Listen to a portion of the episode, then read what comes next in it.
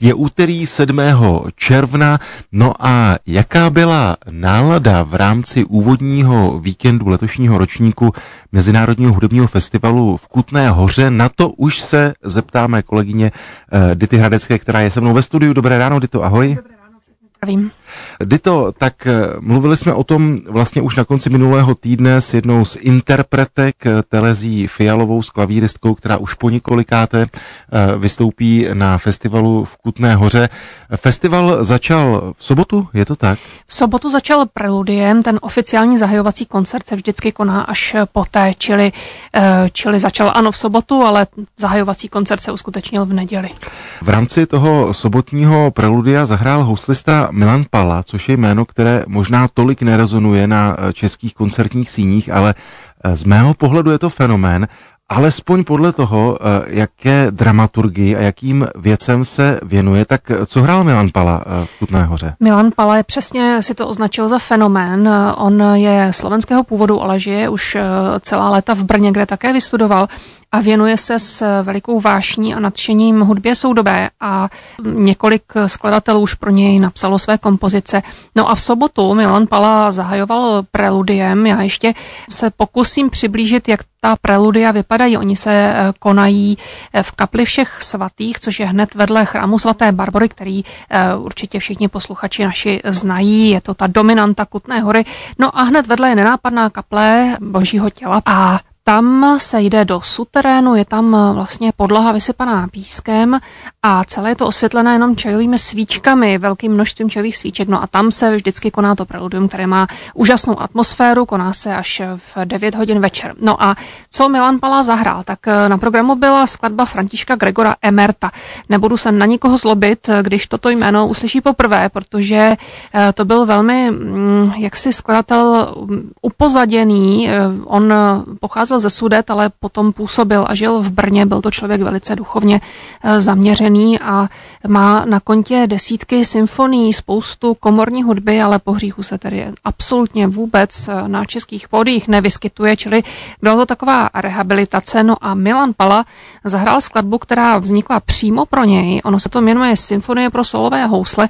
No a skutečně to je celovečerní dílo, hodina a půl solového houslového hraní, což je opravdu pořádná nálož. Tím zahajovacím koncertem byl koncert, na kterém zazněla hudba Beethovena a Dvořáka. Pokud to říkám správně, tak to bylo v tom hlavním sakrálním prostoru v Kutné hoře, tedy v chrámu svaté Barbory. Už jsem se o tom bavil s Terzí Fialovou. Eh, vlastně, jaká je tam akustika?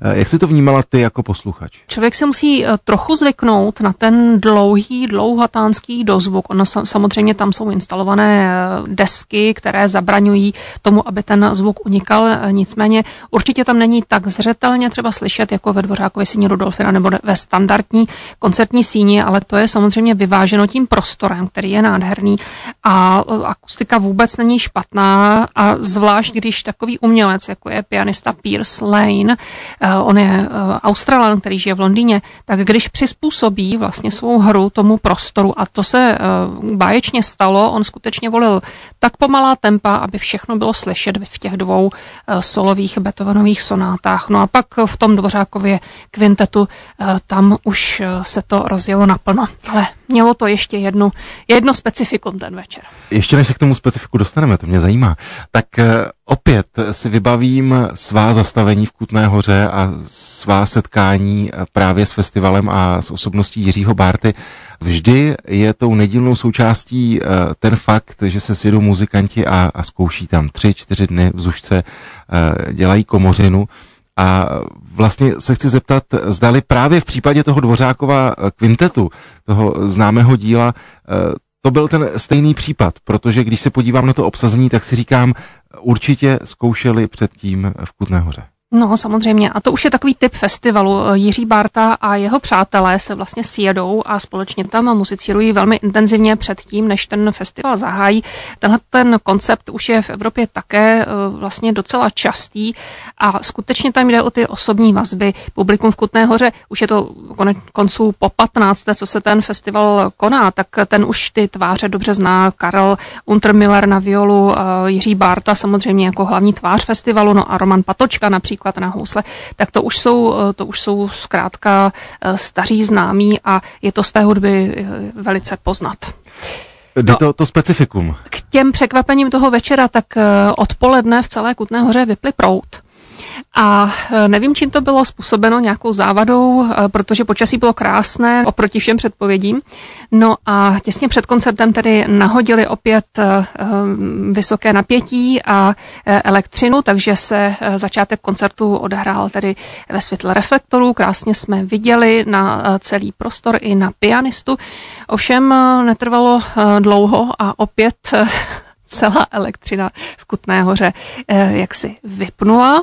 No a Pierce Lane dohrával ty, uh, ty solové Beethovenovy sonáty uh, za takového skomírajícího světla, spíše šera a poté už úplně tmy. No a uh, druhá polovina, tedy ten komorní dvořák, ten dvořákův kvintet, ten se odehrál pouze za svitu těch malých lampiček, které měli muzikanti, aby mohli vůbec číst noty. A já musím říct, že takové překvapení, které určitě pořadatelům předělalo vrázky, tak pro posluchače to bylo naopak velmi intenzivní a krásný, až mystický zážitek. Ostatně ty sám ve svých programech také vlastně pracujete s tmou a světlem jo, a uvědomujeme si, jak je to důležité. No a když je řeč o světle, tak to bylo také jedním z důležitých komponentů toho pondělního programu. Na programu byl Skrabin a Messien, hudba, která na první pohled není možná posluchačsky tak přístupná, jako jsou Beethovenovské sonáty. Tak co vybral Pierce Lane? Lane si vybral Oliviera Messiena a Scriabina, jak si řekl. Uh, Scriabin to je romantik, ta jeho pravdia jsou vděčná posluchačsky, no ale uh, ona tam je ještě jiná souvislost a to taková, že oba tyto skladatele uh, počítali s účinkem světla nebo barev spíše než světla. Barev a každý z nich to chápal trochu jinak souvislost harmonie a barvy. No a e, podle vlastně poznámek, e, které Messien zachoval, tak e, bylo vytvořeno speciální barevné osvětlení a to samozřejmě doplnilo nádherně tu hudbu klavírní. Já myslím, že posluchači si to velice užili. Prozrať mi, to chystáš se na nějaké další koncerty v rámci festivalu? Tak já bych strašně ráda, ale přeci jenom ten kulturní život i pracovní je trochu nabitý, ale určitě jsem si ještě vybrala jednu věc, to je v pátek a eh, ten koncert se jmenuje Infuturum, což znamená, že tam budou díla soudoba. Eh, ke specifikům toho festivalu a Bartově dramaturgii patří, že vlastně vedle sebe uvádí ta díla známá, oblíbená, vedle těch, které vlastně nikdo ještě nikdy možná v Kutné hoře neslyšel.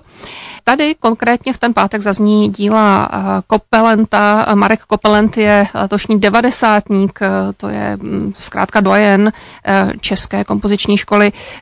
Dále se tam bude hrát Erwin Schulhoff, Vít Zouhar a ještě Yves Klein, což je výtvarník. Všichni známe jeho modř, známe možná jeho díla, jeho umělecké akce.